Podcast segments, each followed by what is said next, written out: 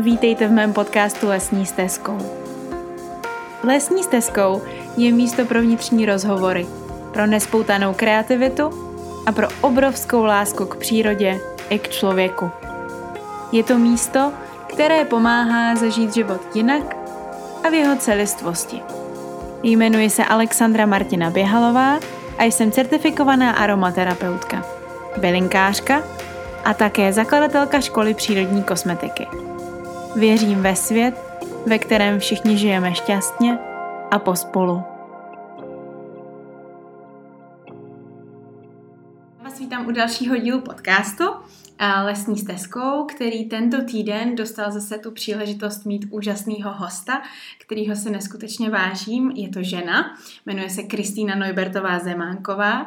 Je to moje velmi oblíbená studentka školy přírodní kosmetiky a taková jako vymetačka všech mých kurzů. A krom toho je to samozřejmě úžasná porodní asistentka a psycholožka a jak sama říká, tak v tuto chvíli úplně nejdůležitější funkci, kterou zastává maminka tří krásných dětí. Kristi, já jsem ráda, že jsi přijala pozvání. Děkuji moc za pozvání. a, tak, a řekla bys něco ještě k sobě, jako co, co třeba, jak bys ráda, aby, aby tě lidi znali? Mm-hmm. Panečku, já teda nevím, jestli úplně ráda mluvím o sobě. Já tak ráda mluvím o tom všem kolem. A myslím, že jsi to uvedla úplně úžasně, tak nemám vůbec potřebu něco k tomu doplňovat. Dobře. Děkuju. tak jo, krásně se z toho vyvlíkla, to bylo úžasný. to mě baví. Dobře, tak jak, jak jsi vlastně dostala k té práci se ženama? To je úplně jako zajímavý. Ty jsi začala nejdřív studovat tu psychologii nebo nejdřív to porodnictví? Nebo jak to vlastně takhle, jak jsi k tomu dostala? Hele, ta moje cesta je taková uh, vlastně už úplně od dětství, kdy moje babička uh, je pediatrička, teď už nepracuje, ale byla pediatrička a mě to fascinovalo. A já jsem nejstarší ze všech vnoučat a zažila jsem ji opravdu v takový ty jako velmi uh, při síle fázi mm-hmm. životní a ona mě brala nikdy sebou do ordinace, když tam měla poradny pro úplně malý miminka. Mm-hmm půjčila mi vždycky bílej plášť, který jsem měla až na zem, jak v lečku skoro a ohrnula mi rukávy hrozně moc a bylo to taky legrační a já jsem tam taky jako vždycky dostala nějaký úkol, ať něco podám třeba nebo zavolám další tu maminku do ordinace s tím miminkem a podobně a takže to, takhle jakoby v tom jsem vyrůstala a nesmírně mě to bavilo a lákalo. Takže jsem to vždycky viděla, že prostě budu jako babička, půjdu na medicínu, budu ta pediatrička, budu pracovat s těma miminkama mhm. a, a bude to všechno skvělý. A takhle jsem to jako měla velmi, velmi dlouho. A to tak třeba fakt od pěti let mm-hmm. hned, jako jen co jsem začala uvažovat o nějakém povolání, jen co jsem opustila myšlenku stát se popelářkou, protože kolem tří let mě fascinovali popeláři za oknem, co jsme sledovali. Jako. To má snad každý, že? To, to je pravda. Přesně, tak po popelářích teda přišla pediatrie. A uh, pak, jak jsem dospívala čím dál tím víc, tak jsem měla ještě jednu takovou silnou osobu v mém životě a to je kamarádka mojí maminky, která žila dlouhý léta ve Švýcarsku mm. a mhm. stala se dulou v době, kdy ještě tady duly vůbec jako u nás nefungovaly a možná pro ty, co nevědí, co je dula, tak to je vlastně žena, osoba, která eh, dává podporu rodícím ženám nikoli z pohledu zdravotníka, ale opravdu takovou tu lidskost, hřejivost, mateřskost, pečuje vlastně o pohodlí té ženy, o to, aby se cítila příjemně jak fyzicky, tak psychicky. Mm-hmm. Takže tohle dělala ta maminčina kamarádka a pak eh, to vlastně byla jedna z těch žen, které to přinesly do České republiky a spolu mm-hmm. ještě s jednou jinou ženou taky úžasnou založili tady vlastně Českou asociaci důl a propagovali tady, už leta tady propagují tuhle profesi. Takže tím, že ta maminka se tady kamarádila s touhle paní, a vždycky si spolu povídali ty ženské mm-hmm. věci a jezdili třeba na chalupu společně a tak. A já jako dítě jsem moc ráda poslouchala, co si povídají. Takže jedno velký ucho, vždycky jsem tam seděla někde u maminky nebo ležela v klíně a, a poslouchala, jak mluví a ty porody mě čím dál tím víc fascinovaly a fascinoval mě ten způsob, eh, jakým se ona na ně dívala, tahle ta můžu i prozradit jméno, jmenuje se Vlasta Jirásková, takže mm-hmm. ta byla pro mě velkou inspirací. Takže pak jsem jako postupně začala uvažovat o tom, jestli by teda nebylo lepší místo pediatričky být ginekoložka. Mm-hmm. Ještě jedna legrační věc je, že vlastně mhm. sestra tý mojí babičky pediatričky je ginekoložka.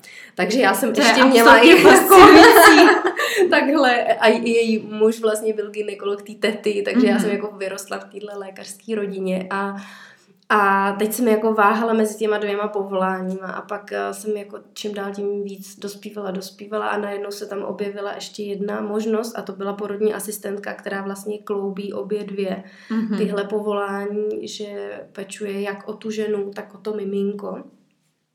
A pak to tak nějak jako ve mně leželo jako možnost a potom uh, vlastně jsem už nastoupila i do přípravního kurzu na medicínu a směřovala jsem to teda pořád tím směrem a pak se stalo to, že jsem vlastně v 18 půl roku před maturitou otěhotnila. Mm-hmm. Neplánovaně, ale prostě jsem to přijala a vždycky jsem chtěla děti. Tak, takže zase jsou to ty takže jsou to takový jako tak, tak jsem tak nějak jako se k tomu dostala. No a tehdy jsem eh, se vlastně rozhodla v tu chvíli úplně jako, že, že vlastně chci žít ten život s tím dítětem a ne, nestudovat medicínu, která by mě pohltila, nebo mm-hmm. věděla jsem, že by mě to pohltilo celý a že to děťátko by bylo někde na druhý kolej, nebo že by bylo velmi těžké to skloubit.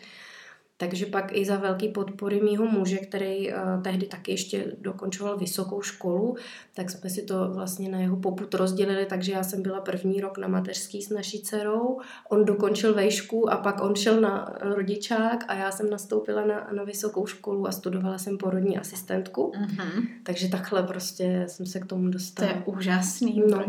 krásný, fascinující příběh, který se vlastně celoživotně opravdu točí kolem, hmm. kolem rození a života. To je úplně jako hmm. hezký. Hmm. Super.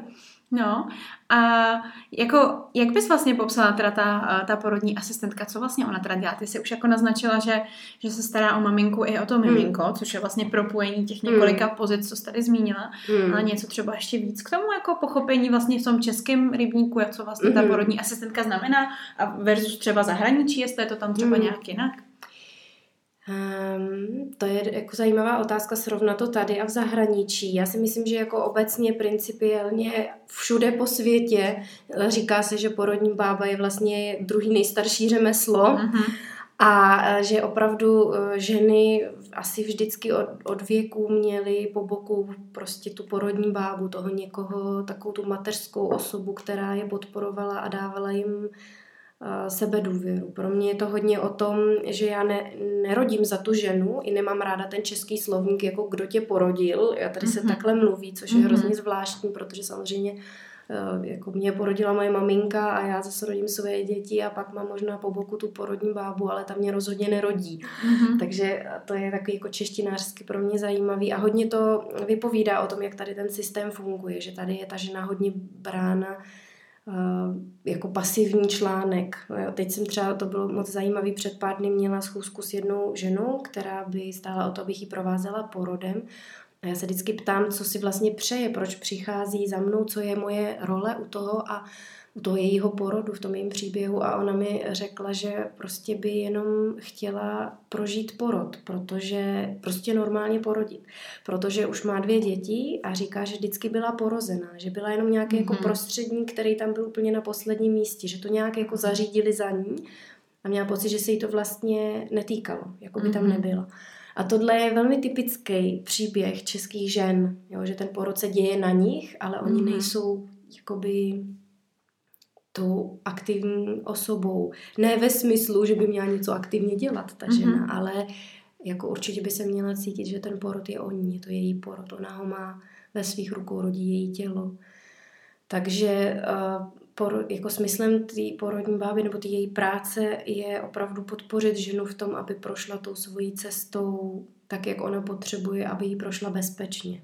Takže já se vnímám sebe jako průvodkyní vlastně. To mi přijde jako nejlepší přirovnání, zvlášť když třeba žena má rodit svoje první děťátko, tak eh, vždycky, i když teda rodí třeba šestý, tak po každý je to takový vstoupení na neznámou půdu. Ten porod je po každý úplně jiný a, a myslím si, že mít u sebe někoho, kdo těch porodů viděl stovky a kdo je prošel s těma ženama po jejich boku, tak je nějaký bezpečí prostě pro tu ženu. Je to něco, co, co jí ta porodní bába může dát takovou jakoby jistotu.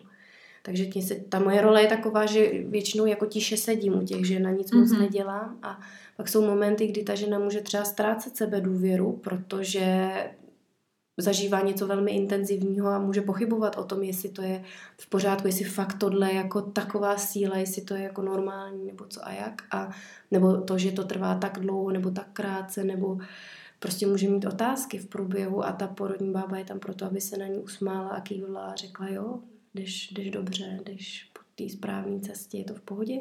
A ve chvíli, kdy zase vidí porodní bába, že ta žena schází z té cesty, že už to není bezpečný, že, že se neděje něco optimálního, tak eh, jí prostě jemně zase pomůže, aby se na tu bezpečnou cestu vrátila. Tak. To zní úplně nádherně. Mně se vždycky právě moc líbí, jak Kristýnka mluví o své práci a o tom, o tom, co dělá, to takový jako nádherný, tak doufám, že se to líbí i, i vám a dává vám to smysl. Mně uh, v té spojitosti s tím, co právě teďka si řekla, tak mě napadá, ta situace, já teda, že o děti nemám, nerodila jsem, takže je to pro mě pořád takový jako fascinující zatím uh, přípravný období. Ale samozřejmě není možný jako nesledovat tak trošku tu situaci, která se tady u nás v Česku děje hmm. a jak to vlastně s tím porodnictvím všechno je, jak je to takové hodně jako naštěpené na dvě strany. Uh, Řekla by se nám třeba nějakých pár poznámek mm. k tomu, co vlastně, jak se v tom vyznat, v tom, v tom zhluku různých informací, jak si třeba mm. právě jako najít jako že na tu svoji cestu a mít tu sebedůvěru mm. vůči sobě třeba? Mm. Já si myslím, že tohle je jako hodně vlastně historicky ovlivněný. To, co se, jako vždycky, to, co je teď, je mhm. ovlivněný tím, co bylo předtím.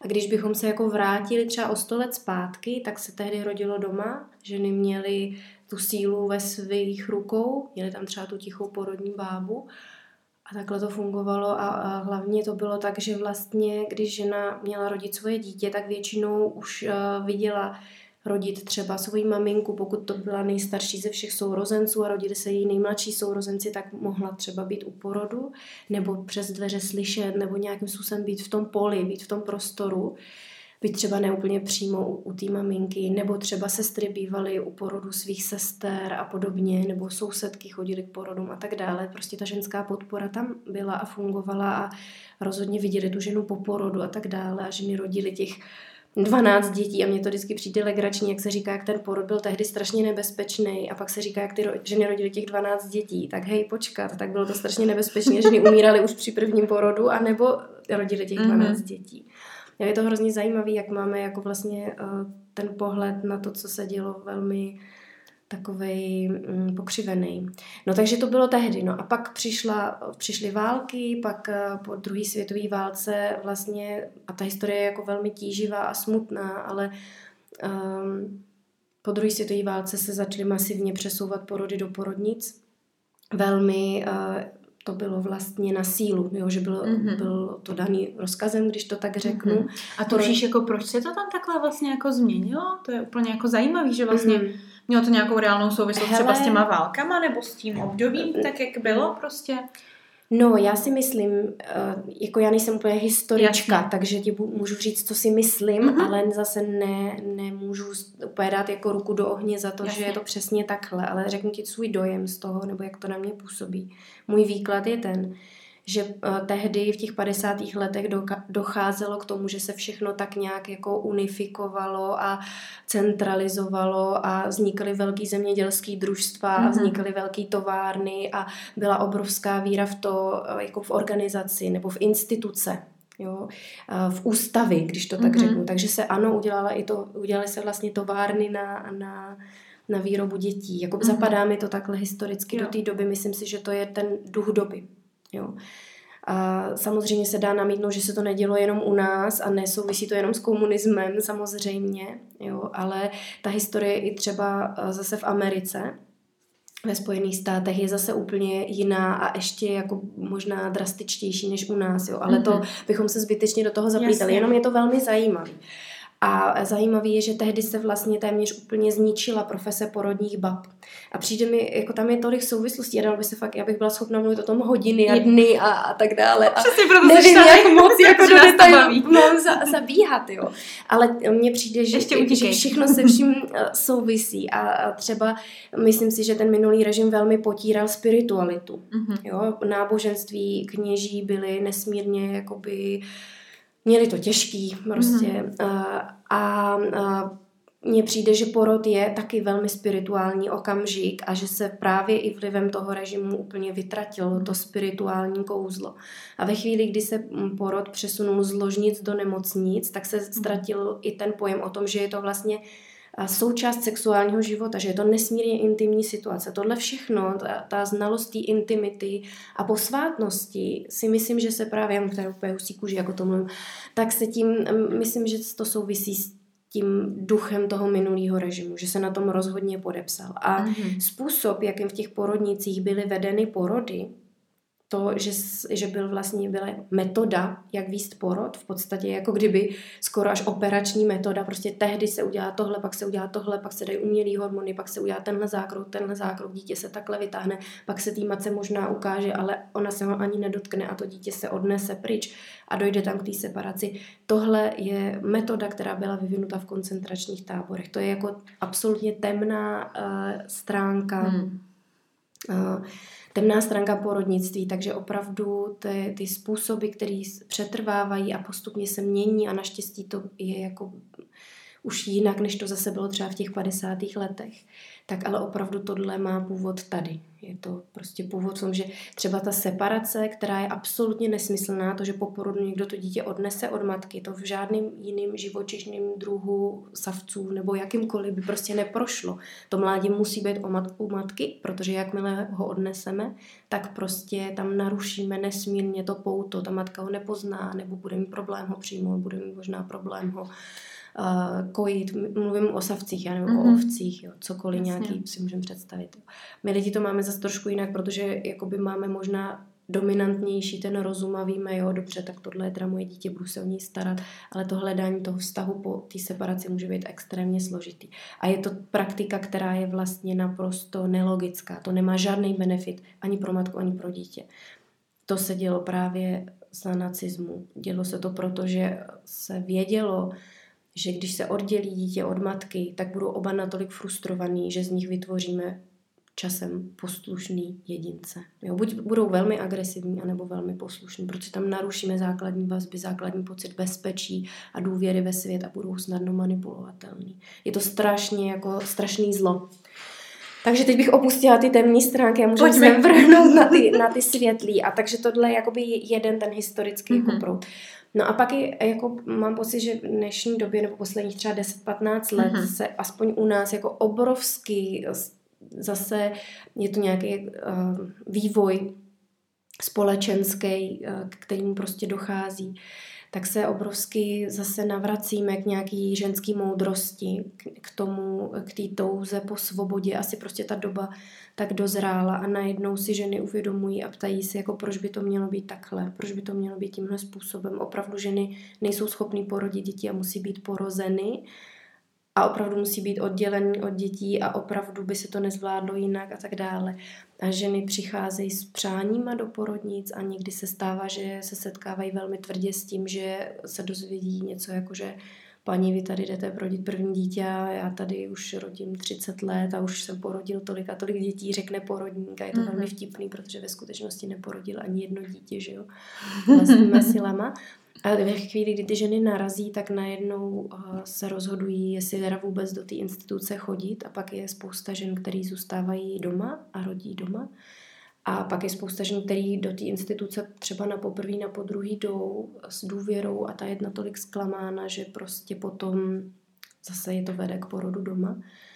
No a pak jsou taky ženy, které slyší uh, nebo vidí, že jsou děti, které se narodily doma a vidí, jak jsou nesmírně zdraví, klidný, spokojený, jak ty ženy naprosto rozkvetly po tom porodu a začnou o tom přemýšlet, aha, není tohle náhodou dobrá cesta pro mě. Mm-hmm. Takže pak tady vznikají ty dva extrémy, že tady máme institucionalizovaný porod a pak tady máme nějaký svobodný, přirozený, normální porod, tak jak ho lidský lidská rasa znala prostě tisíce a tisíce let předtím. A mně přijde hrozně legrační, že uh, dneska se na ty ženy, které se rozhodnou, že nechtějí rodit s lékama a že nechtějí zásahy do porodu, že nechtějí být oddělený od dětí a že chtějí opravdu, aby to šlo fyziologicky tak, jak ten porod byl evolučně vyvinut, tak na tyhle ženy se uh, jako kouká, jako že jsou alternativní a mně to přijde legrační, protože když se koukneme na celou tu historii, tak vlastně v porodnicích se rodí třeba posledních 70 let, takhle masově. Mm-hmm. Takže tohle je takový vlastně alternativní vlastně docela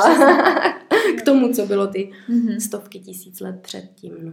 Takže takže tak a bohužel e, i u nás, a zase na tom má možná vliv ten minulý režim, kdy fakt jako lidi byli zvyklí neptat se a poslouchat drž hubu a krok, že jo, mm-hmm. tak, e, tak vlastně je, hrozně těžký, aby se to nějak jako rychle systémově změnilo, protože spousta lidí prostě věří těm institucím a nejdou do konfliktu a jsme vychovávaní v tom, že prostě co řekne ten člověk v bílém plášti, tak tomu bez výhrad věříme. Takže pak je to jako hodně vyhrocený a pak jsou zase no, na dru- jako není ta chyba jako v uvozovkách na jedné straně, mm-hmm. no, pak jsou samozřejmě i eh, ženy, které jako velmi tvrdě třeba tvrdí, že, že je jediný správný způsob porodu, kdy ta žena opravdu je doma, nerušená, nemá tam ani tu porodní babu. A to je zase druhý extrém.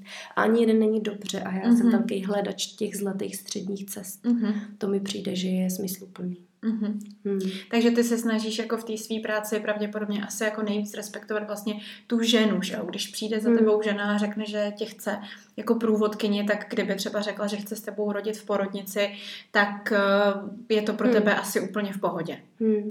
Já jsem to takhle měla leta, mm-hmm. dlouhý leta, že, že pro mě bylo důležitý opravdu, co chce ta žena. Mm-hmm. A když přišla, tak eh, mi pověděla, co, co si představuje a já jsem se snažila tu představu naplnit a chodila jsem do porodnic a obešla jsem spoustu moravských porodnic, protože působím teda na Moravě. A velmi jsem se za ty ženy prala a byla a mnohdy až fyzicky, jako několikrát se mi stalo, že i jsem jakoby mm-hmm. musela fyzicky nějak jako zakročit, třeba dát někam ruku a říct prostě ne, ta žena nechce nástřih, nebo ne, ta žena nechce přestřihnout půpečník, jako je, tohle byly velmi těžké momenty a pak jsem zažila i různý fyzický násilí. Nejen vůči těm ženám, ale i vůči mm-hmm. své osobě. A po nějaký době jsem si prostě řekla, že si tohle už nebudu dělat. Že už prostě nemůžu teďka podporovat ženy při porodu v porodnici. Mm-hmm. Takže jsem se před nějakou dobou rozhodla, že prostě tady budu pro ženy, které si přejí porodit doma. Mm-hmm. Mm.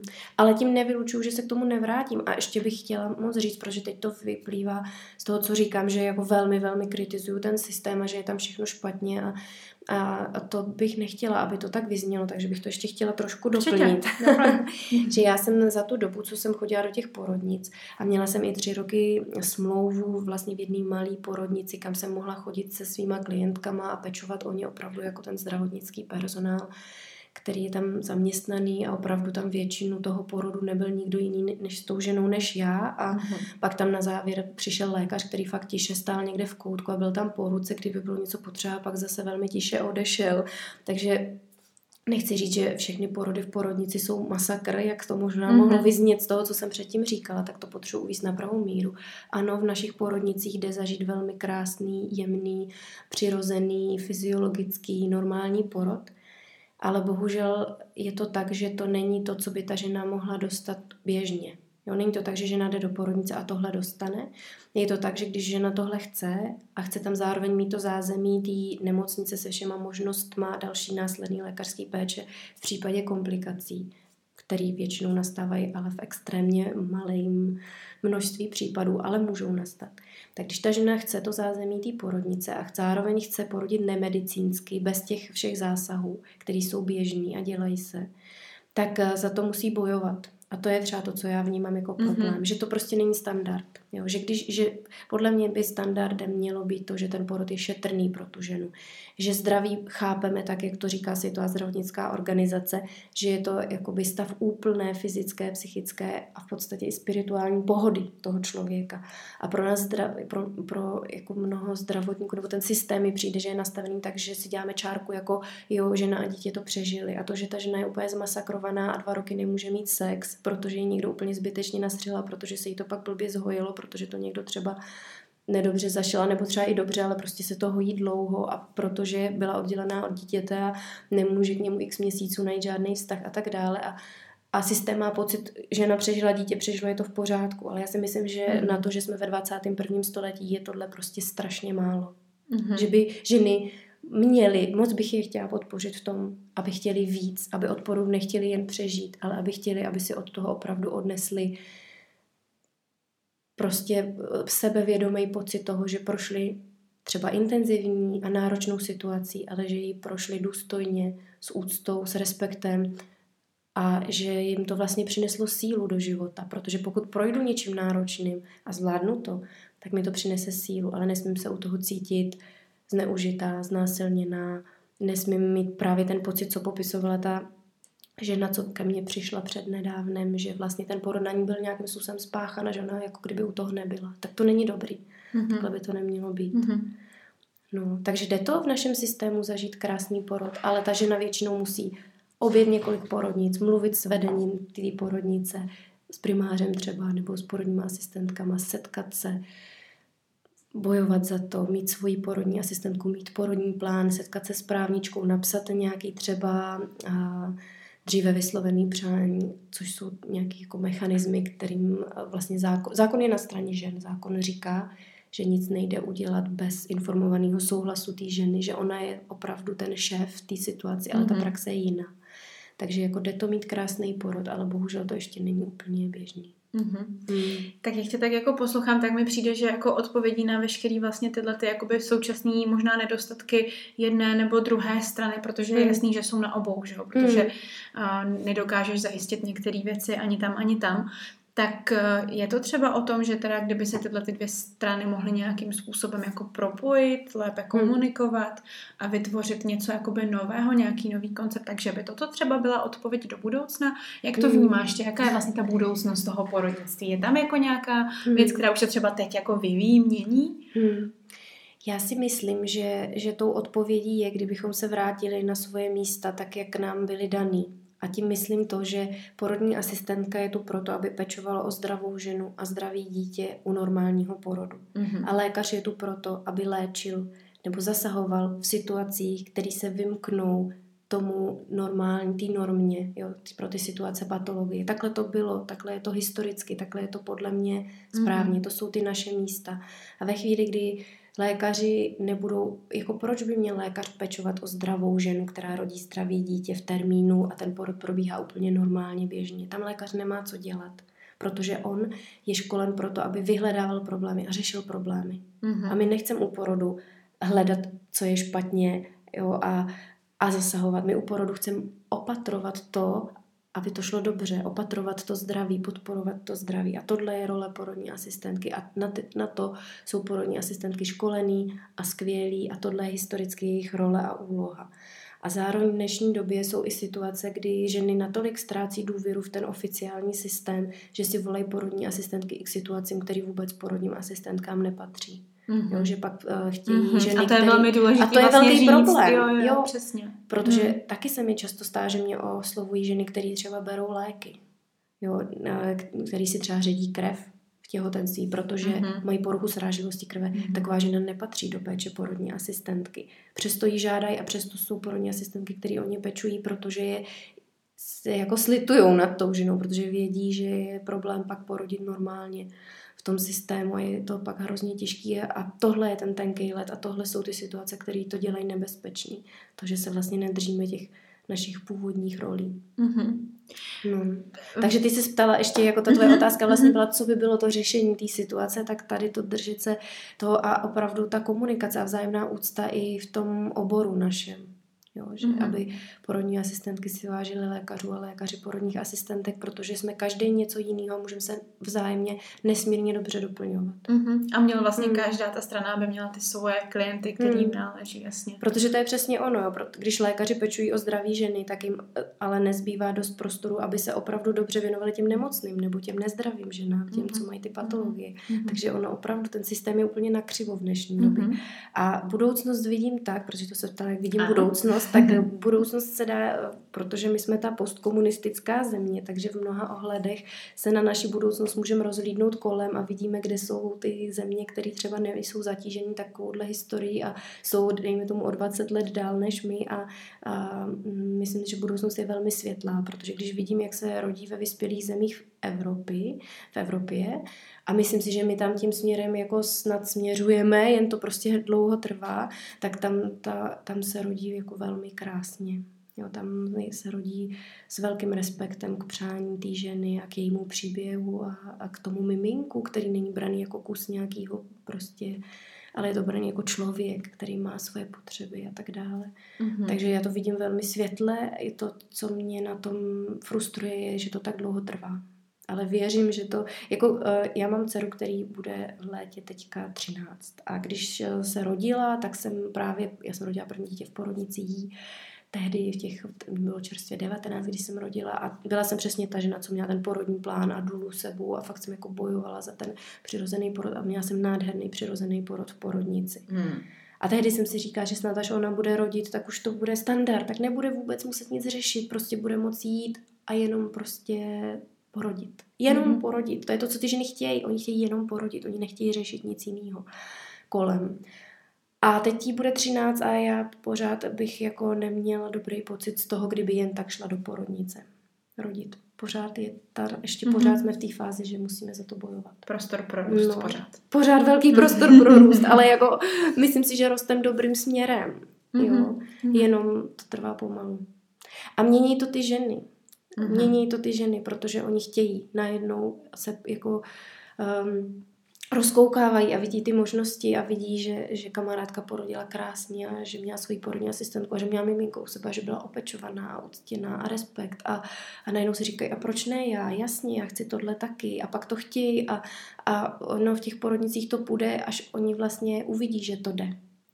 To znamená, že tam přijde jedna žena a třeba chce mít miminko u sebe, oni řeknou, že to takhle nedělají. Přijde druhá, třetí, čtvrtá, desátá, padesátá a oni budou muset nad tím začít přemýšlet, hmm. proč to ty ženy chtějí.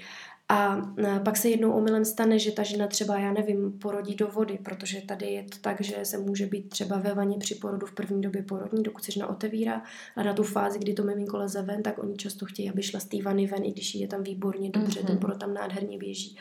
A já si myslím, že pak se prostě jednou stane, že ona tam omylem porodí, protože to bude velmi rychle. A oni najednou uvidí, že to jde a možná se toho budou bát a pak to uvidí ještě, ještě a, a získají tu důvěru v to já jako mám velký pochopení, i když jsem velmi kritická, tak mám zároveň velký pochopení pro zdravotníky, protože my máme obrovskou zodpovědnost. A je to těžký tohle míst v době, kdy vlastně každý se soudí kvůli všemu a jsme zvyklí reklamovat kde co a aby jsme náhodou nereklamovali to miminko a, a porod a, a tak dále. Takže um, je tam obrovský strach a obrovský tlak a strach dělá to, že se bojíme zkoušet nové věci nebo že tomu nedůvěřujeme a strach je něco, co porodu nepatří, co ho neusnadňuje. No. Takže rodit jako vlastně někde, kde se toho lidi bojí, je průšvih. Hmm. Dost to je paradox toho no. systému. No. Jo. No. A myslíš, že teda do budoucna to budou ty porodnice, které budou tím místem, kde se tohle všechno stane? Nebo protože třeba často se tady teďka baví mm. o porodních domech. Jo, to si myslím, že je ta budoucnost. že něco toto mm. přijde? Myslím si, že tohle je ta budoucnost. A princip teda porodního domu, kdyby někdo třeba nevěděl, mm. tak jako jak to vlastně by bylo nastavené v takovém porodním domě? A porodní Nebo dom... už třeba je na západě zase, že jo? Ano, ano, třeba v Německu je asi 200 porodních domů, takže to, to jsou naši sousedi, jo? v mhm, Rakousku mm-hmm. jsou taky porodní domy. Mm-hmm. A ženy opravdu z Moravy jezdí třeba rodit do Vídně, do porodního domu, takže mm-hmm. je to zajímavé. A i ze Slovenska, protože z Bratislavy třeba to mají blízko do Vídně a tak dále. Mm-hmm. A no, princip porodního domu je takový, že je to právě ta zlatá střední cesta mezi porodem doma a porodem v porodnici, protože je to místo, který je velmi blízko porodnici, nemusí to být přímo v areálu, ale je to velmi dostupný a uh, pracují tam právě pouze porodní asistentky a tím pádem nemají k dispozici nějakou jako škálu léků, který třeba běžně se používají v porodnici. To znamená, že to nedovoluje právě ty porody urychlovat, nedovoluje to právě třeba ale ani dávat opiáty ženám, aby jsme je utlumili při porodu a tak dále. A ve chvíli, kdy je nějaký problém, tak by se přejelo do porodnice tak jako z domácího prostředí, ale zároveň oproti domácímu prostředí to vybavení jakoby víc uspůsobený porodu.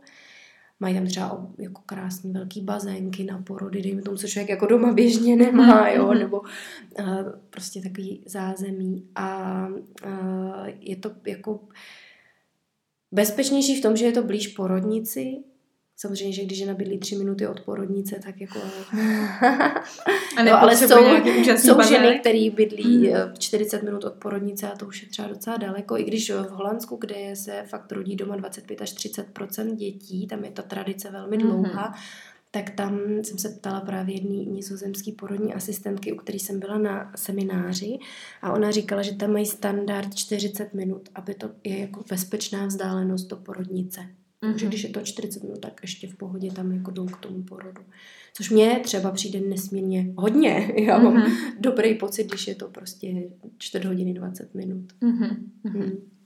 Super. No, takže jako porodní domy jsou ty místa, kam žena může prostě přijít, porodit, bude tam v lásky plný, laskavý péči odborných eh, porodních asistentek, který právě jsou odborníci na ten normální porod, na podporu toho, co je normální a na velmi dobrý rozpoznání té hranice, kdy už to přestává být normální, protože to není tak, že norma, patologie, nic mezi tím. Tam ještě dlouhá jako škála toho, co je takzvaně suspektní, co jako víme, že už to není normální a ještě to není průšvih Mhm. mm-hmm. teďka, ale už víme, že pokud by to takhle trvalo delší dobu, tak by to průšvih mohl být a to je přesně ten dobrý moment, kdy se přesunou do porodnice, dokud se ještě nic neděje, ale už to není úplně nejlepší a pak ta žena třeba může perfektně porodit v té porodnici, ale jsou tam ty možnosti, kdyby to ne, nedopadlo perfektně. Mhm. Mhm. No. Super. To, to, Tak je to asi tak. to nejdůležitější vlastně Hmm. na tom celém propojení, že? Aby, Hmm. aby všichni byli vlastně v bezpečném prostoru a kdykoliv Hmm. bylo možné jakkoliv se postavit k situaci, která nějak vznikla třeba. Hmm. Určitě. Hmm. Děkuji, to jsi moc hezky popsala. Máš nějaký příběh třeba, který bys chtěla sdílet s náma? Mm-hmm. Nějaký... Panečku, to je teda Protože ty máš těch příběhů určitě jako obrovský množství, tak jenom tak třeba něco, nějaký, nějaký ždibíček, nebo jak to vlastně Mhm. vypadá, když k těm ženám jedeš? Tak já Můžeš klidně obecně, vymyslím nebo takový nějak, obecný no, něco, příběh, určitě. Jo, protože teď se mi nech, ne, jako nevím, jak bych z těch stovek Mhm. vytáhla jeden, jako Mhm. který bych eh, řekla. Ale právě, že je to nesmírně zajímavý. Já když jsem, eh, jako já jsem už než jsem studovala, tak jsem věděla, že půjdu touhle cestou. Už jsem porodila jedno to dítě, už jsem měla za sebou to, že jsem to jakoby hledala všechny ty informace a bylo super, že jsem to hledala ze strany toho rodiče, že jsem do porodu pronikla dřív jako matka, než jako porodní asistentka. Myslím si, že tohle hodně ovlivnilo celou tu moji jakoby kariéru nebo to moje smýšlení o tom. A co mě nesmírně překvapilo, byl vlastně můj první porod doma, u kterého jsem byla ještě tehdy jako studentka a vůbec ne v roli zdravotníka, ale jenom někoho, koho ta žena pozvala, že se může přijít podívat, Mhm. mm-hmm. protože já jsem o to velmi stála, takže se to povedlo. A já jsem tehdy, protože jsem měla zase načteno spoustu knih a v těch knihách to vypadá nějaká realita je úplně jiná, tak já jsem prostě měla pocit, že jako to bude úplně, že snad, se to dítě narodí a bude kolem něj svatozář a kolem té ženy, nebo prostě, že se tam stane nějaký jako obrovský zázrak, že to bude jako wow, prostě něco úplně jako mega. A tehdy ta žena, teď to bude 10 let na podzim, a ta žena tehdy si tak jako v prostřed obýváku natáhla karimatku a tam si na ní prostě klekla, byla na, vš- pak na všechny čtyři a najednou z ní jako vylezlo to miminko a ona Mhm. ho jako vzala do náručí a začala se smát. A to bylo všechno. A já jsem tak na to koukala a říkala jsem si jako, jako kde jsou ty ohňostroje, kde jsou ty pampáry, kde je to svatozář, kde je ten zázrak. To je tak obyčejný. To bylo jako pro mě vlastně ta největší posvátnost toho porodu je v té jednoduchosti, v té Hmm. obyčejnosti. Tam se děje jen to, že to dítě prostě vyleze ven. Z, tý, z toho břicha zase zpátky do náručí té mámy. Mhm. Jo. A jako to je nejvíc. Já jsem teda obrovský minimalista, jako já miluju Mhm. minimalismus ve všem. A moc se mi líbí tady tohleto prostě. Takže obecný příběh jako ženy, ke který já přicházím, je ten, že mě v nějakou fázi zavolá, že, že se něco začíná dít, že cítí, že ta děloha pracuje, že, nebo někdy často říkají, že mají prostě pocit, že to bude, že, že, že se cítí jinak. Mhm. Já si pamatuju třeba před mým třetím porodem to bylo tak, že jsem jako najednou měla pocit, jako kdyby mi celé tělo tak nějak jako brnilo a bylo to tak jako zvláštní pocit, něco mezi takovým fakt jako sexuálním vzrušením a zároveň takovou jako posvátnou hrůzou, že se jako stane něco velkýho.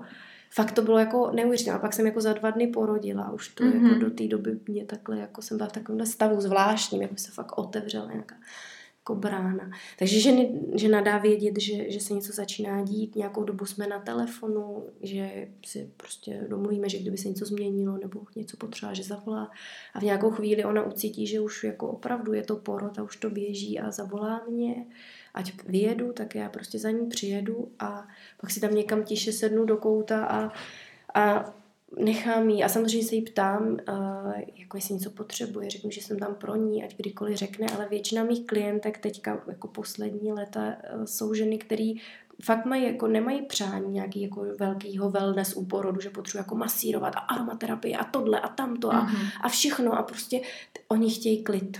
To je mm-hmm. jako to základní a to je to, co jim chybí v těch porodnicích. Mm-hmm. Nejvíce všeho. Oni prostě chtějí jenom klid, aby jenom porodili. Takže zase je to Takže vlastně extrémně zase jednoduchý. extrémně jednoduchý. Takže ano, já mám sebou spoustu aroma olejů a umím masírovat a umím takových technik a prostě mm-hmm. furt chodím na nějaký semináře a furt se něco učím. Skoro nikdy to nepoužiju, mm-hmm. protože ty ženy, tohle, ten porod není ta fáze, kdy mám jako předvíst tu plejádu toho, co umím já. To je ten okamžik, kdy já mám udělat ten tichý, klidný, bezpečný prostor pro tu ženu. A ta moje role je v tom, že věřím tomu, že ona to dokáže.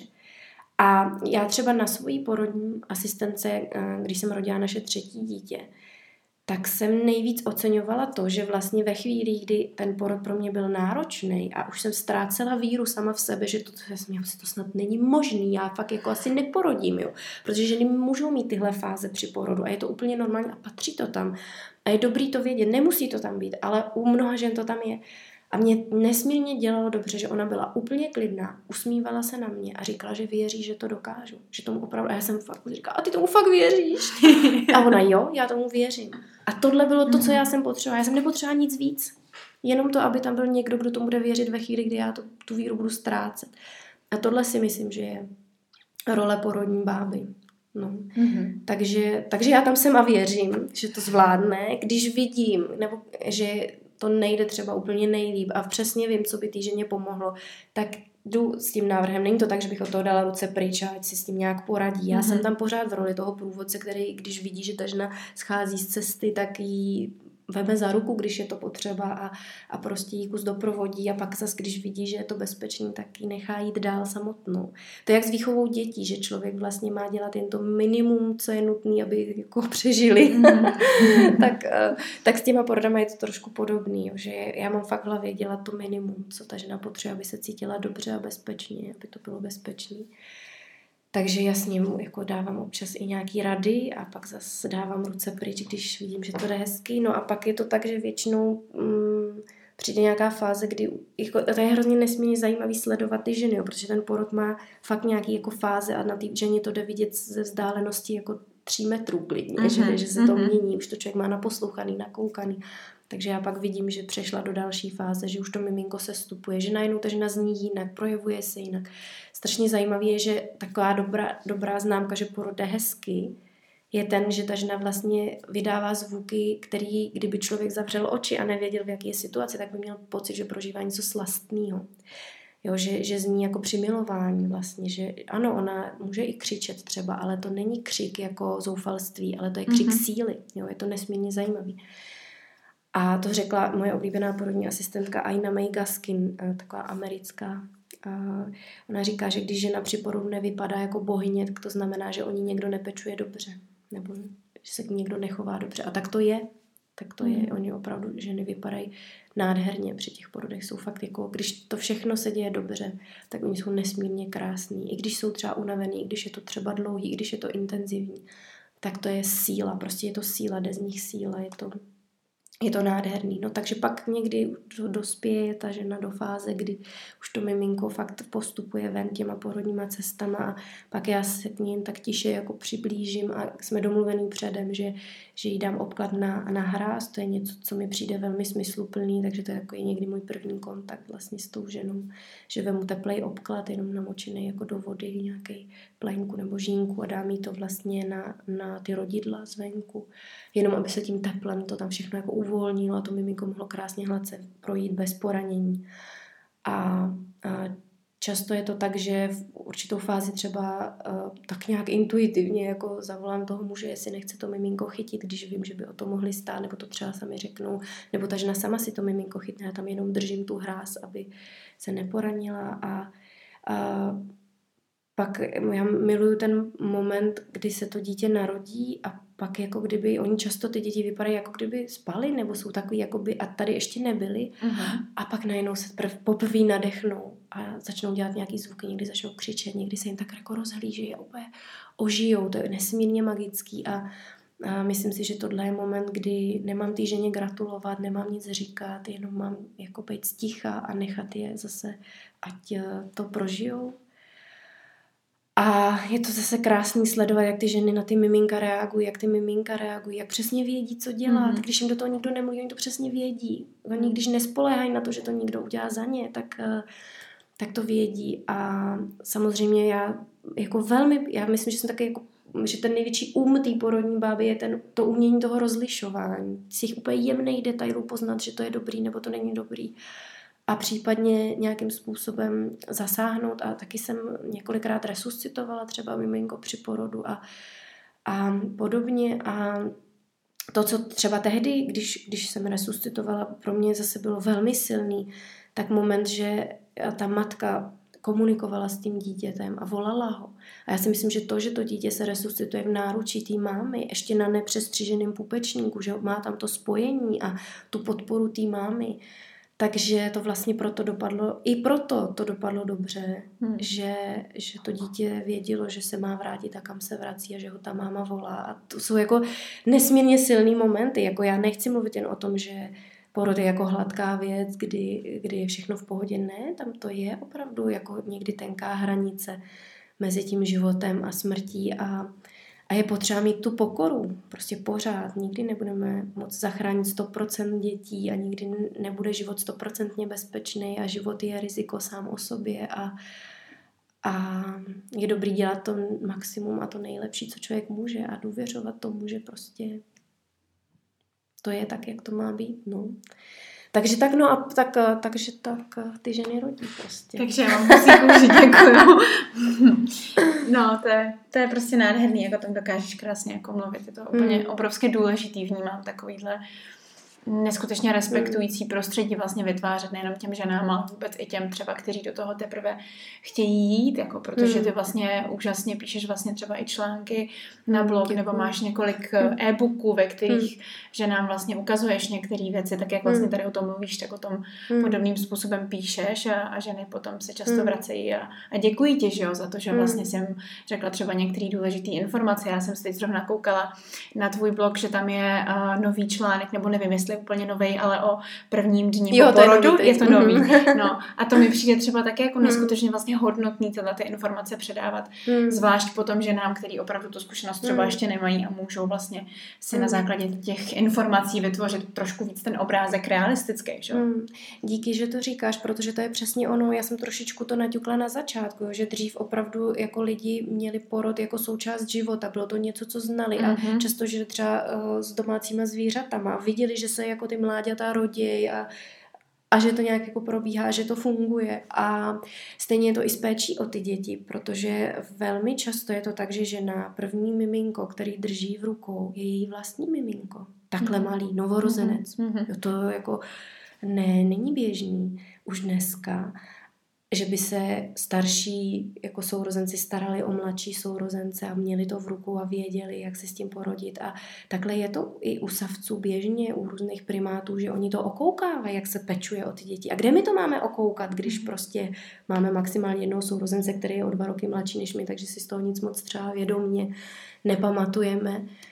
Takže jo, pak je potřeba o tom psát, když hod to nemáme jako odžitý vlastně skrz eh, to, co vidíme.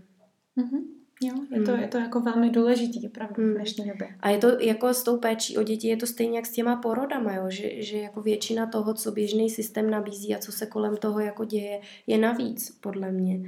Jo, že já mám takovou jako jednu poučku, nebo dvě možná poučky pro péči o děti a pro výchovu. První z nich je prostě, že je důležitý vnímat to dítě a ne, ne právě, počkat, já jsem měla na to takovou dobrou větu, kterou jsem někdy samozřejmě obšlehla, jo, a ta věta byla, že nečtěte poučky, čtěte svoje dítě.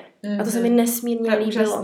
Hmm. Protože každý dítě bude jiný. A já úplně hmm. jako rostu z takových těch doporučení, třeba o kojení, jo, že, že jako člověk snad, aby si jako pořídil obrovský budík a tam si naprogramoval, že každý tři hodiny 20 minut z jednoho prsa, pak tohle, tohle, tohle. To jsou takový totální jako sračky, které dostávají žen, ženy do strašných sraček, když to teda mm. řeknu takhle tvrdo. To úplně tak, Protože to je jako neuvěřitelné toto. Jo, že, že jako nekojí se hlavou a ženy v těch porodnicích jsou třeba vedený k tomu, že mají dítě vážit před kojením, vážit po kojení, aby zjistili, kolik to dítě teda jako vypilo, samý čísla, samý tabulky, mm. kolikrát dělat si čárky, kolikrát čurá, kaká, co, teplotu měřit, toto, toto, to, a pak ta žena přijde z porodnice a je totálně zmatená protože najednou nikdo nekontroluje nějaký tabulky a, a systémy mm-hmm. a toto. A ve skutečnosti je to tak, že stačí jenom vnímat to dítě a ono říká, kdy chce kakat, říká, kdy chce čůrat, Jo, takhle se to dělá v Africe běžně, jako tam nemají ty ženy takhle rozvěšený plíny. Dřív pračlověci neměli takhle rozvěšený plíny nebo nepoužívali plastové plíny. Oni věděli, kdy to dítě potřebuje a dokázali ho dát novorozence. Jo, to je totálně fascinující. A, a stejně tak to dítě říká, kdy potřebuje napít, kdy potřebuje najíst, kdy potřebuje přitulit, kdy prostě potřebuje, ono to všechno to dítě řekne. My jenom furt jako jsme tou hlavou někde kolem, místo mm-hmm. aby jsme byli u toho dítěte. Mm-hmm. Takže ne, nečíst poučky a číst děti. A druhá moje poučka o výchově je, taky tu mám moc ráda, že není potřeba dítě příliš vychovávat, že stačí dobře žít a dítě se přidá. A tohle mám jako velmi ráda. To je krásný taky. No. Hmm. A odmala, a myslím si, že je důležitý vlastně, když člověk má děti, brát to mimino jako člověka, protože my je bereme jak takový nějaký jako zvířátka, kterým teda nějak o ně pečujeme, ale já, mě to jako hodně baví, jo, když jsem zrovna teda vyspala a jsem šíleně jako unavená a tak dále, tak mě jako baví bavit se s dětma. Strašně ráda s nima mluvím a teď mám to nejmladší, to má rok a půl a my si fakt jako pokecáme a on už teda kroutí hlavu, že jako ano, ne, tak to je mhm. velká legrace. A občas mám pocit, že nemáme jasno, co je co teda, jo, ale, ale fakt si jako domluvíme a to je neuvěřitelné, mhm. že s těma dětma se dá domluvit a já když jsem měla, eh, párkrát jsem měla i takový zážitek, že jsem byla fakt totálně jako nad mě strašně unavená a on se furt budil v noci a já jsem pak už fakt jako nevěděla, co mám dělat, tak jsem takhle tomu miminu do očí říkala, nebo do očí, do obličeje říkala, já jsem strašně unavená, já už fakt nemám žádnou sílu, prosím tě, spí teď nějakou, spí teď do rána nebo prostě nějakou mm-hmm. dobu. Já si hrozně potřebuju odpočinout. A to děcko takhle jako odpadnouslo a spalo. A to se, ne, to jako, pak mi to samozřejmě desetkrát nefungovalo, jo, jednou to funguje, desetkrát ne. Ale byl tohle třeba pro mě byl neuvěřitelný zážitek, že jako když jsem fakt na tom byla nejhůř, tak nějak to jako k tomu dítěti dolehlo. Mm. Já když jsem čekala svoje druhé dítě, tak uh, jsem nějakou dobu jako by měla rizikový těhotenství, protože jako začínal předčasně poroz nějakého stresu a podobně a musela jsem ležet nějakou dobu. A měla jsem tehdy čtyřletou dceru a měla jsem jako hrozný, muž chodil do práce a měla jsem jako problém, jak se o ní postarám, když mám ležet a jak to jako skloubit. A mě ta moje porodní bába úžasná tehdy říkala, ať prostě ona pečuje o mě teďka chvíli, že to jako není nějaký, že jí kazím dětství nebo něco, že to, je, to je prostě život. Život není vždycky krásný a perfektní a že i malý miminka pečují o svoje mámy. A to je, to je hrozně zajímavý, protože opravdu mě třeba ten syn teďka jako krmí, furt, on mě jako pořád krmí. Už, už co byl hmm. schopen jako držet lžíci v ruce, tak mě furt krmil, protože já krmím jeho, on dělá přesně to, co jako um, co vidí, tak je to jako legrační. Mm-hmm. Mm-hmm. My jsme teď plynule úplně jako ano. přešli vlastně od Už toho, porodili, tak... od toho rození těch jako uh, dětí jiných žen k tomu, hmm. uh, že ty jsi vlastně ta máma tří dětí hmm. a mě baví jako, že když o tom mluvíš, tak zase to vypadá, že jsi samozřejmě jako velmi nadšená máma a že, hmm. že tě to extrémně Ne, vůbec, já to nesnáším. Baví, i, když, I když jsi samozřejmě vyčerpaná, protože máš malý miminko. Hmm. Ale tak jako, co, co to tvoje mateřství, co bys nám k tomu řekla? Mm. Máš nějaký, už jako krásně no. zmínila takový jako báječní poučky, který si myslím, že každá žena mm. si z nich může vzít úplně to, to maximum mm. a něco k tomu tvýmu vlastnímu mateřství. Hele, jako um, mateřství je fakt nářez. A myslím si, že jak, eh, já samozřejmě jsem nežila v nějaký jiný době, takže to je těžký srovnávat a chce se mi říct, že to matky nikdy neměly tak těžký jako teď, ale to není pravda určitě, mm. protože vždycky člověk to má tak těžký, jak to prostě zvládne nebo jak ta doba nastane a když člověk nezná nic jiného, tak ta jeho realita je ta nej. Ale uh, přijde mi, že dnešní doba je opravdu jako v mnohým náročná, protože ženy zůstaly a byl to zase nějaký historický vývoj sami na děti. A myslím si, že tohle nikdy nebylo přirozený a normální. Vždycky se vychovávaly děti v tlupách. A já mám zase ráda jedno ročení, že pro výchovu dítěte je potřeba celá vesnice. Myslím si, že je to pravda, že dítě velmi potřebuje jasně úzký kontakt s matkou a v těch prvních měsících a letech fakt jako fyzicky velmi úzký. Jako dítě roste 9 měsíců v břiše matky, pak si myslím, že minimálně 9 měsíců na těle matky, že fakt jako je přirozený podle mě a pro ty děti, aby se zdravě vyvíjely. I výzkumy už se tomu věnují a potvrzují to, že pro to dítě je nesmírně důležitý prožívat ty první měsíce na těle matky, protože lidi leta, tisíce let vždycky jako si po tom porodu nějak to dítě hodili na tělo a šli dál tím životem, jo, a bylo na těle té matky to dítě, takže to je přirozený prostředí, ty děti jsou taky klokáňata trochu, no. A, a, ale vždycky tam ty ženy byly v nějakých jako skupinách a ty muži pravděpodobně jako odcházeli a přicházeli zpátky a tím se možná dostáváme trošku i ke vztahu mužů a žen, protože ty muži z toho nejsou vyňatý a zatím jsme o nich nemluvili. A myslím si, že to bylo asi historicky tak, jako archetypálně, až bych řekla, že muž mm-hmm. je mhm. ten, který jako přináší tu inspiraci, ať už je to, a ta žena je ta, která to jako zpracuje. A to jsou ty naše role, úplně nejprapůvodnější, nejniternější, mm-hmm. ať už to je právě to třeba sperma, který ten muž té ženě přinese a ona z něj vyrobí to dítě a přivede na svět, a nebo je to potrava, kterou jako přinese a a ta žena zase z toho něco Zpracuje. vyrobí a tak mhm. dále, že ten muž odchází a přináší té ženě něco a ta žena je ta, která to nějakým způsobem jako zpracovává a ty muži měli nějaké svoje jako mužské skupiny, ve kterých třeba lovili, nebo možná lovili někdy i samostatně a ženy to zase měly tak, že měly tu ženskou skupinu a společně chystali to jídlo a nebývalo to tak, že by žena zůstávala sama. I ještě před těma sto lety, když si tady vezmeme nějaký hanácký grunt, protože jsme na Hané, tak tam eh, nikdy nebyla sama hospodyně. Ona měla děvečky k sobě, k ruce, jo, a tam vždycky žila, a žili tam generace spolu nikdy ta žena nezůstávala opuštěná. Dneska je to tak, že žena porodí, je tři dny v porodnici, pak si možná muž veme ten týden tý otcovský dovolený, která teďka je ze zákona daná, že si může dát, možná teď se uvažuje v Evropské unii, že to bude i 10 dní. Dobře, tak teda týden až 10 dní zůstane s ní muž a pak ta žena, pak se za ním zavřou dveře, ona dojde do práce a ona zůstane sama mezi čtyřma stěnama s dítětem, se kterým si neví rady, protože žádný jiný dítě ještě nedržela v náručí a všude kolem ní jsou reklamy, Facebook plný spokojených, usměvavých maminek, který zvládají všechno a tak dále. Pak je další tlak toho, že vlastně je velký hnutí, který je super a já to miluju, eh, jakoby návratu k nějakému jako ekologičtějšímu životu a je to perfektní, ale ta žena potom jako je tlačená k tomu sama sebou mnohdy, aby eh, pekla doma chleba, aby dítěti vařila všechno bio, aby prostě doma vyráběla od pracího prášku po já nevím co a tak dále a tak dále. A ty nároky, které vlastně na sebe máme, stran třeba toho, jak pečujeme o domácnost, o život, o dítě, respektující výchova. To je tak strašně těžký dělat respektující výchovu, když my nikdy sami jako děti nezažili takový respekt.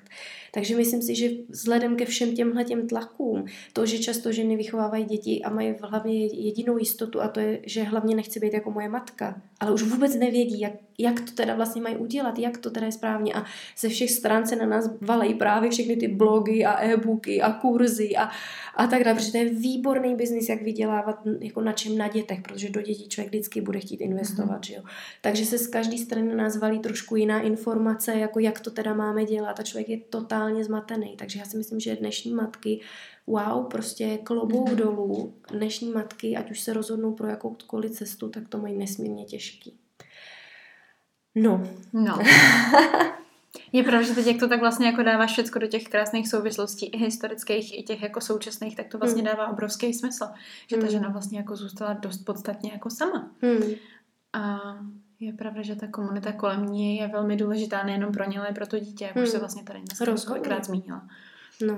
Takže, a ty třeba sama kolem sebe máš takhle jako nějakou hmm. komunitu? Funguješ jako hmm. jako hezky s nějakýma dalšíma třeba ženama nebo s rodinou? Jak to hmm. vlastně je u tebe? Hele, já jsem teda, i když to tak nevypadá, nikdy se mi lidi smíjí, když to říkám, protože já jsem hrozně upovídaná, ráda mluvím, takže vypadám jako extrovertně, ale já jsem ze své podstaty introvert. A já nepotřebuju kolem sebe mít hodně lidí, já jsem z toho strašně unavená mm-hmm. vlastně. Já, mně to stačí, jako jasně, já to mám ráda, tu společnost chvíli, ale jak už je to delší dobu, tak už jako fakt mi to nedělá mm-hmm. dobře a cítím se vyčerpaná, takže já mám ráda samotu. Mě vlastně nejlíp, když jsem sama v lese třeba nebo někde v přírodě a mám jako velmi intenzivní vztah eh, k přírodě, který mě nesmírně jako vyživuje a, a sytí.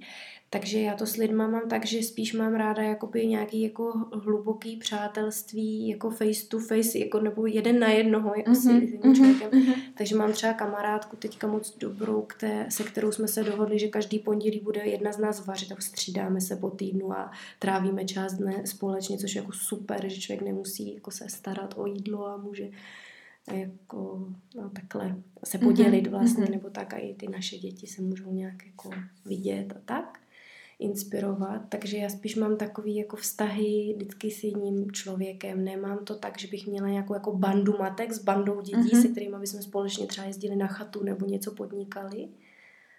Tak tohle nemám. Ale eh, zase mi přijde, že se zmínila jako velmi důležitou věc a to je to, že třeba každý pondělí nebo každou středu. Mm. A tam mi právě přijde úplně úžasný vlastně takový to jako rituální, že to vlastně ano. je pravidelný. Jo. To si myslím, že je jako hmm. úplně zase ještě taková jako úžasná doména vlastně i v tom ženství, i v tom mateřství. Hmm. Vůbec jako pojem nějakých rituálů. Já vím, že no, to vlastně to jako miluješ. Takže jo, jo, jo. ještě něco k rituálům, Zlatičko. Jo, tak mm, děkuju. děkuju za rukavice. hmm, já si myslím, že uh, život sám je jako velký rituál a já mám, já jsem jako věděla, že na to, nějak jsem tušila, že na to na, na skočíme a včera jsem přemýšlela, o čem Ježíš tady budeme jako mluvit a, a vymyslela jsem, že musím zmínit pojem jako bohyně každodennosti nebo mm-hmm. jako všednosti. Já mám ráda tu všednost, tu, tu posvátnost té všednosti. To je jako mm-hmm. to moje, co teďka žiju vlastně, protože já teď nemám čas, abych jako dělala jako wow, velký rituály, mm-hmm. ale pro mě je rituál to, že dělám, ať dělám cokoliv, tak když to dělám vědomě, tak už to má jakoby tu esenci nějaký posvátnosti, ať už je to mytí nádobí. Já musím zmínit knihu, kterou naprosto miluji, jmenuje se Domácnost péče o život. Četla jsem ji kdysi dávno, když jsem měla tu první dcerku malinkou, nevím, jestli se ještě dá vůbec sehnat. Ale... Já jsem se na to už koukala párkrát, je to trošku asi složitější. Mm, ale mm. jako tak existuje někde. taková kniha někde. Když budete moc tak určitě někde najdete. jo, třeba bude někde v knihovně. A ta mě nesmírně obohatila a tak mě jako úplně pošoupla právě k té spiritualitě všedního dne, k tomu, jak každá, každá ta činnost, kterou tam, je to o mateřství a vlastně o té každodenní péči o domácnost a o děti a o tom, že to může vypadat jako, že se to jako furt do kolečka jako opakuje a nikdy to nekončí a nikam to jako ne, nespěje a tak dále. Ale tohle je princip rituálu, že se to furt do kolečka opakuje a to prožití a to zpomalení a to užití, jakože to užiju vlastně, když už to musím udělat, tak jako to můžu, budu nenávidět, anebo se mm-hmm. rozhodnu, že na tom najdu to hezký. A když se rozhodnu, že na tom najdu to hezký, tak se mi to povede. Takže tohle je, tohle je jakoby ten rituál toho všedního dne. Udělat si to prostě hezky a k tomu je potřeba zpomalit, aby to člověk mohl udělat hezky. No a pak jsou samozřejmě rituály jako eh, ve chvíli nějakých mm, životních přechodů nebo nějakých um, velkých životních momentů, když chceme něco uzavřít nebo otevřít něco nového. Takže uh, porod sám o sobě je třeba rituál. Rituál není jen o tom, že musím pálit kadidlo a mhm. říkat nějaký magický formule, ale je to o tom vnitřním nastavení, o tom, jako s čím do toho jdu. Uh, je to hodně o záměru. Záměr je to, co tvoří, jakoby to je ta jiskra, která vlastně to zažehne. No a e, co se mi moc líbí, je, že vlastně dneska se e, aspoň v té skupině, jako v té bublině sociální, kde se pohybuju, tak se rituály vrací, i tyhle velký rituály se vrací do, do běžného života. A, a oslavuje se právě zrození dítěte a ten přerod té ženy v matku, i když má zase šestý dítě, tak se znovu jakoby narodí tím porodem. Prostě s každým dítětem je ta žena jiná, je nová, je zase sebe poznává úplně jinak. A líbí se mi, že se to oslavuje. Rituál někdy zní tak jako moc pompézně. A mnoho žen třeba nedorostlo ještě k tomu, že chtějí ve svém životě nějaký jako rituály. A já ráda používám uh, slovo slavnost, protože slavnosti umíme, slavíme od dětství, ať už to byly narozeniny nebo Vánoce nebo něco. A proč bychom neslavili další věci? Takže je dobré si to tak jako rozšířit. Takže já mám mhm. ráda tyhle oslavy narození dítěte, oslavy třeba ukončení šesti nedělí. To je nádherná zase tradice. Úplně, když se koukneme všude po světě, tak se oslavovalo. Vždycky v těch kulturách se oslavovala ta žena že přivedla nový život. V naší kultuře tady u nás zůstaly křtiny pro někoho, oslava jako toho příchodu toho dítěte, pojmenování vlastně toho dítěte, přivítání do té komunity. A na tu ženu se úplně zapomnělo. Takže mně se líbí, že teďka se zase vracíme k tomu uctění té ženy, že přivedla dítě na svět a dělají se nádherný rituály, právě ukončení šesti nedělí třeba. Dělají se předporodní rituály, taková slavnost eh, jakoby mm, posílení té ženy před porodem, oslava vlastně té ženské síly a tohle je nesmírně krásný, z čeho ta žena může čerpat. Takže já někdy jsem zvaná jako účastník na tyhle oslavy, někdy mě ženy pozvou, abych pro ně uspořádala takovouhle oslavu, tak to je obrovská radost a čest být při něčem takhle nádherným. Ale pak, eh, co bych ještě ráda zmínila, je to jsem ráda, že mě to napadlo, těch, těch rituálů zrovna, protože to je jedno z velkých tabu, je, když se dítě nenarodí, respektive když žena třeba potratí, já jsem tady Super, jsi úžasná, že na to myslíš, protože um, já ráda Obrovsky důležitý téma. barevnosti toho hmm. života. Jako není to jenom o tom, že bude mluvit uh, vzpomínat, jak porod může být jako nádherný a že jsme tohle zapomněli a zase si na to rozpomínáme. Jasně, to je jedna část, ale my jsme zapomněli strašně moc věcí. Tak jak porod se vytratil z našeho života a zavřeli jsme ho za stěny porodnice, tak stejně tak se smrt vytratila z našeho života a zavřeli jsme ji za zase stěny nějakých ústavů a já si myslím, že se strašně ochuzujeme, že tohle je nesmírně ochuzující. Smrt prostě patří k životu a každá třetí žena podle oficiální statistika, já si myslím, že jich může být ještě daleko víc, Eh, v životě přijde o dítě. Jako v různém stádiu mm-hmm. vývoje. Jo? Může to být prostě pětitýdenní miminko jakoby v bříšku, který je velký jak kulička hrášku nebo tak nějak. Eh, a Může to být samozřejmě dítě v půlce těhotenství, při porodu, kdykoliv. A tohle je strašně silný, proto se tak v tomu bráníme a proto to tak odsouváme z toho svého života, nechceme to vidět, ale ženy, které touhle zkušeností projdou, já hodně pracuji právě, protože jsem sama prošla potratem spontánním, prostě taková klasická situace, že člověk jde na kontrolu a, a lékař řekne, hele, ale vašemu miminku přestalo být srdíčko, nevyvíjí se, umřelo, je potřeba, aby proběhl potrat. A většinou žena je v takové situaci poslána do nemocnice, kde provedou chirurgický potrat, prostě udělají výškrab dělohy, odstraní to dítě, žena zůstane s prázdným břichem, bolavou duší a, a neumí si s tím často poradit, poradit a zůstane to v ní neumí si s tím porodit. No. A, a já jsem tehdy tu situaci vlastně vyřešila tak, že já jsem tak strašně intenzivně se nemohla odhodlat k tomu, abych šla někam do nemocnice a tady podstoupila tady tohle, mm-hmm. protože jsem mhm. věděla, že budu rodit doma a tu porodnici jsem tam měla jako pro případ nějaký jako komplikace jedině a najednou jako čára přes rozpočet žádný porod nebude, bude potrat. Uh, tak jsem jako čekala a čekala a čekala a čekala, až se najednou ten potrat spustil po 14 dnech. A to jsem už tehdy věděla, že už 6 týdnů to miminko nežije, že 6 týdnů už nosí mrtvý dítě v sobě. A čekala jsem a čekala, až se potrat prostě spustil. A já jsem, byl to vlastně jako porod takovej, velmi to bylo podobný, takže jsem porodila to maličkatý eh, děťátko, který jsme pak fakt jako pohřbili, zase jsme si udělali nějaký mhm. jako rituál rozloučení a bylo velmi zajímavé, že já jsem vlastně cítila obrovskou euforii po tomhle zážitku, protože ve chvíli, když žena porodí spontánně, nic se nějak do toho nezasahuje, nedávají se umělý hormony, netlumí se nějakýma opiátama a podobně, tak to tělo je fyziologicky nastavené na to, aby fakt se vyloučilo ohromné množství endorfínů a ta žena cítí obrovskou euforii. Někdy to není takový jako totálně znatelný, někdy je to taková jako jemná, pozvolná euforie, mm-hmm. jako ženy to prožívají různě, ne vždycky se začnou smát, jak jsem vyprávěla u toho mm-hmm. vlastně prvního porodu doma, co jsem zažila u té známý ale je to normální, že tam jsou ty uh, hormony euforické. A po potratu tady úplně to tělo funguje úplně stejně jako při porodu, takže ženy zase zažívají jako euforický stavy. A mně se velmi často, já jsem o tom napsala právě článek kdysi a od té doby se mi každou chvíli ozývá nějaká žena, která tuhle situaci zažívá a potřebuje ubezpečit, že to třeba jde dobře, nebo že může čekat, nebo něco takového. Na tom je nej, nejnáročnější to dát si ten čas, aby se to rozběhlo, aby to proběhlo. A oni často pak třeba i volají, že to teda proběhlo a, a chtějí to sdílet a um, velmi často se setkám s tím, že oni se cítí provinile za to, že se cítí šťastný, mm-hmm. že mají tu euforii. Takže já jim vždycky říkám, tak to je skvělé, to je vidět, že to tělo dobře fungovalo, že je všechno jak má být. Jo, a to není euforie z toho, že mi odešlo dítě, ale to je euforie prostě z toho, že ta žena prošla touhle situací. Zase prošla nějakou náročnou situaci, jak při porodu a zvládla ji. A zase tohle může být nesmírně posilující. A já když s těma ženama pak mluvím, třeba i po čase, který mají tady tu zkušenost se ztrátou miminka, tak když to právě projdou vědomně, když se neutlumí, když to za ně někdo neudělá, ne, nevyškrámne jim to dítě z té dělohy, když to prožijou a zpracují a jsou u toho, neutíkají, nemají nějaký antidepresiva třeba, netlumí se nějakýma neurolama a podobně, protože to se stává, jo.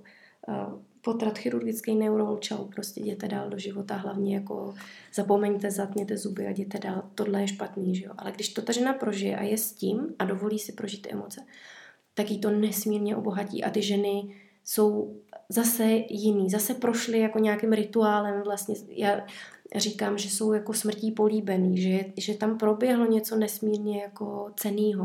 Mm-hmm.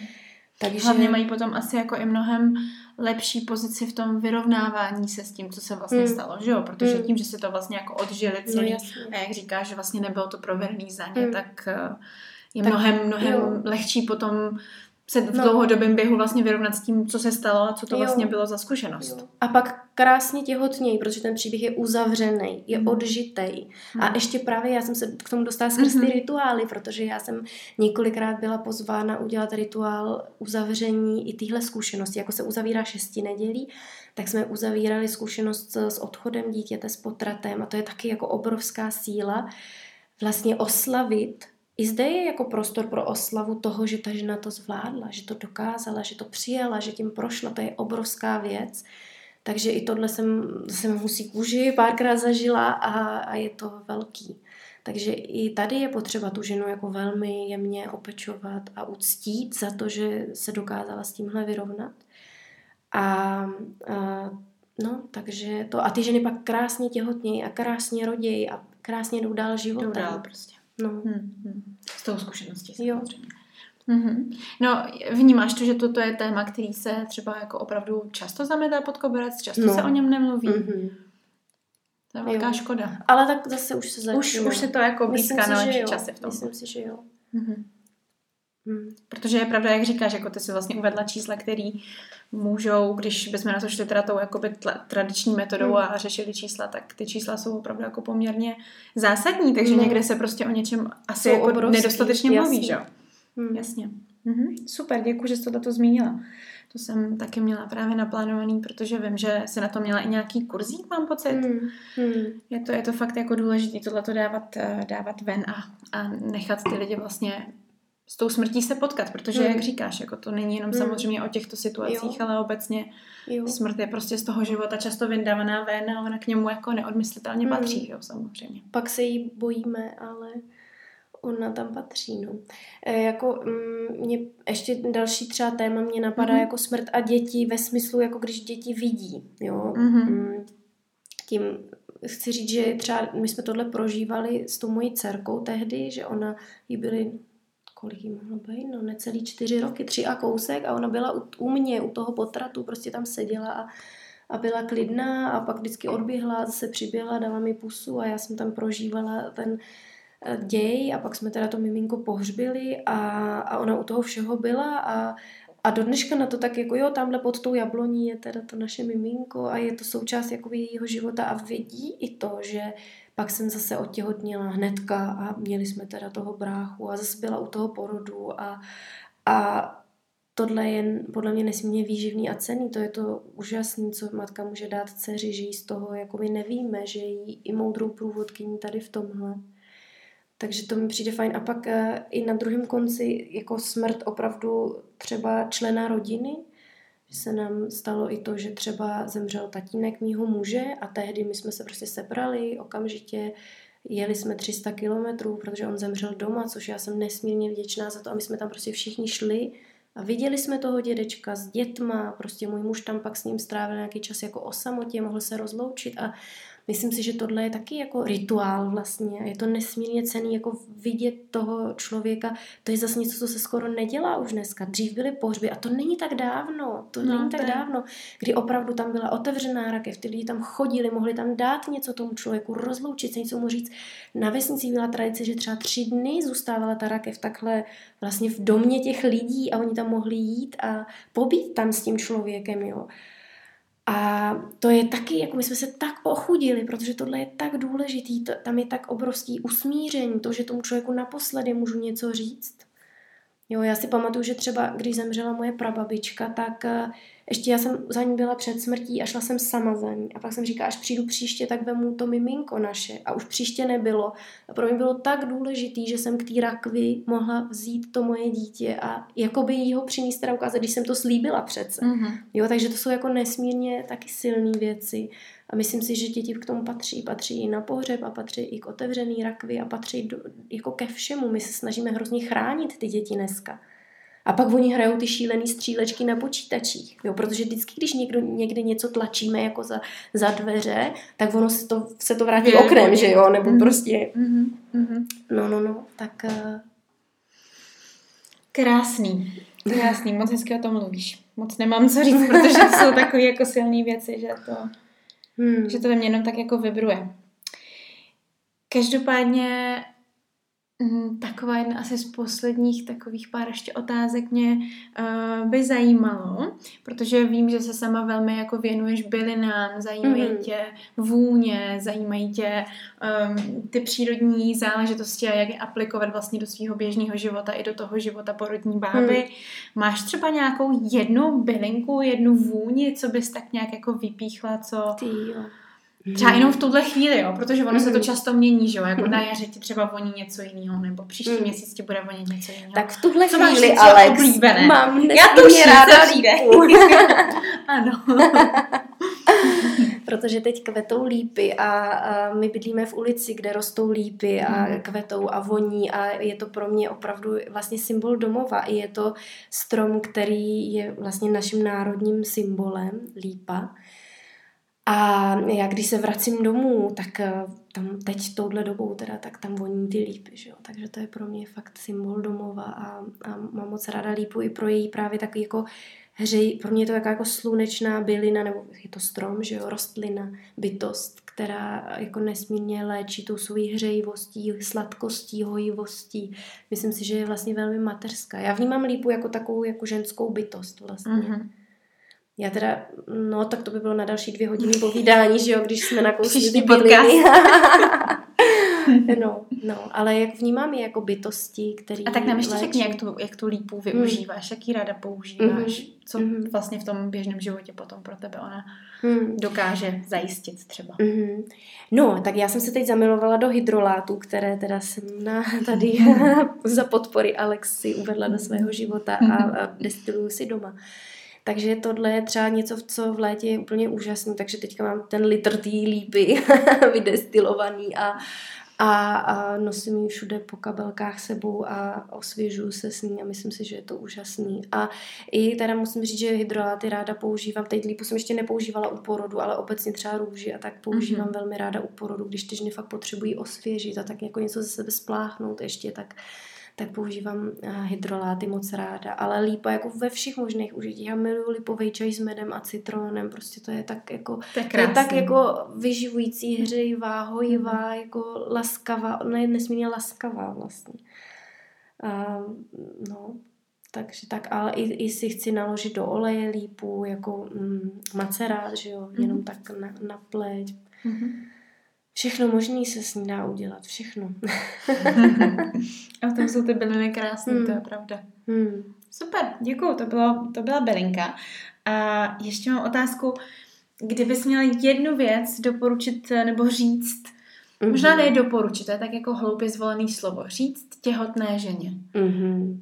Jednu informaci, kterou bys jí chtěla předat právě té ženě, která mm. je ve svém prvním těhotenství, třeba nemá mm. kolem sebe tu komunitu, třeba nikdy nedržela žádné mm. jiné miminko, než to, které teprve držet mm. bude. Co bys jí vzkázala? Hmm. Vzkázala bych jí, že, že má teďka úžasnou možnost vlastně poznat sama sebe. A pokud to do té doby nedělala, tak začít vnímat sama sebe. Protože my lidi uh, máme ten hrozně vyvinutý rozum a ono to jako je strašně super v mnoha věcech a díky tomu náš druh je teda nesmírně úspěšný v konkurenci jiných druhů, až je to smutný skoro, když to tak řeknu. Ale vlastně to, to úplně nejprapůvodnější, co mají živočichové, podle čeho se rozhodovali, než byl ten vyvinutý rozum. Byl pocit libosti a nelibosti. A tohle je něco, k čemu já vždycky ty ženy jako vedu a podporuji v tom, aby v tom uhoněném světě se dokázali zastavit a jenom vnímat, co je mi příjemný a co mi není příjemný. Jako vrátit se vlastně sama k sobě. A to těhotenství a porod je možnost, kdy nás to k tomu vede. A jdou na jakýkoliv vyšetření, říci, je tohle pro mě příjemný nebo nepříjemný, vnímám to, že to chci a potřebuju, nebo mě to obtěžuje, nepotřebuju to, jsem z toho frustrovaná, přijde mi to zbytečný. Jako vnímat sama sebe je něco, co jsme vlastně zapomněli a teď jako to těhotenství a porod je skvělá příležitost se k tomu vrátit a tohle je něco, co se při porodu nesmírně hodí. Jako dostat se do kontaktu sama se sebou, s tím svým tělem, to tělo nám to všechno řekne. Všechno. Hmm. Krásný. A asi to nejdůležitější, to je pravda. Hmm. Vypíchla úplně jako to gro, být se sebou. Prostě. Super, děkuju. Já si myslím, že uh, vzhledem k tomu, že máme uh, hodinu 19 minut, oh. tak to asi pomalinku ukončíme. Ano. Nicméně, přesně jak jsi říkala, když jsem naťukla ty byliny, tak to vypadá, že ještě někdy Pravděpodobně, když budeš hmm. souhlasit pro tuto špatnost, tak můžeme ještě někdy povídat o bylinách, protože to je naše hmm. taková společná hmm. velká vášeň, takže si myslím, že tam těch témat taky najdeme hmm. spoustu. Super, Kristý, já moc děkuji, že jsi přišla že si tyhle ty důležité informace uh, takhle krásně dokázala poskládat do nádherných vět. Já prostě vždycky mm. úplně obdivuju, jak krásně dokážeš mluvit. Děkuji. Takže doufám, že jsme si to všichni tak nějak užili, protože my tady určitě jsme si to, doufám, pevně užili. A, a mějte se hezky. Mějte krásný Porod. Porod. A už to znamená ve vašem životě cokoliv. Porod není jen narození Roďte krásně. tak jo, tak zase někdy na viděnou, naslyšenou. Mějte se hezky. Naschledanou.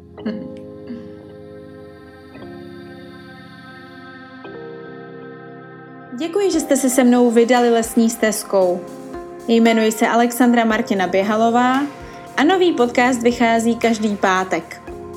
Pokud se vám líbilo to, co jste slyšeli, nebo znáte někoho, komu by procházka lesní stezkou udělala radost, sdílejte to s ním. A pro pravidelné toulání lesní stezkou můžete tento podcast odebírat na všech dostupných médiích. Přeji vám nádherné a voňavé dny.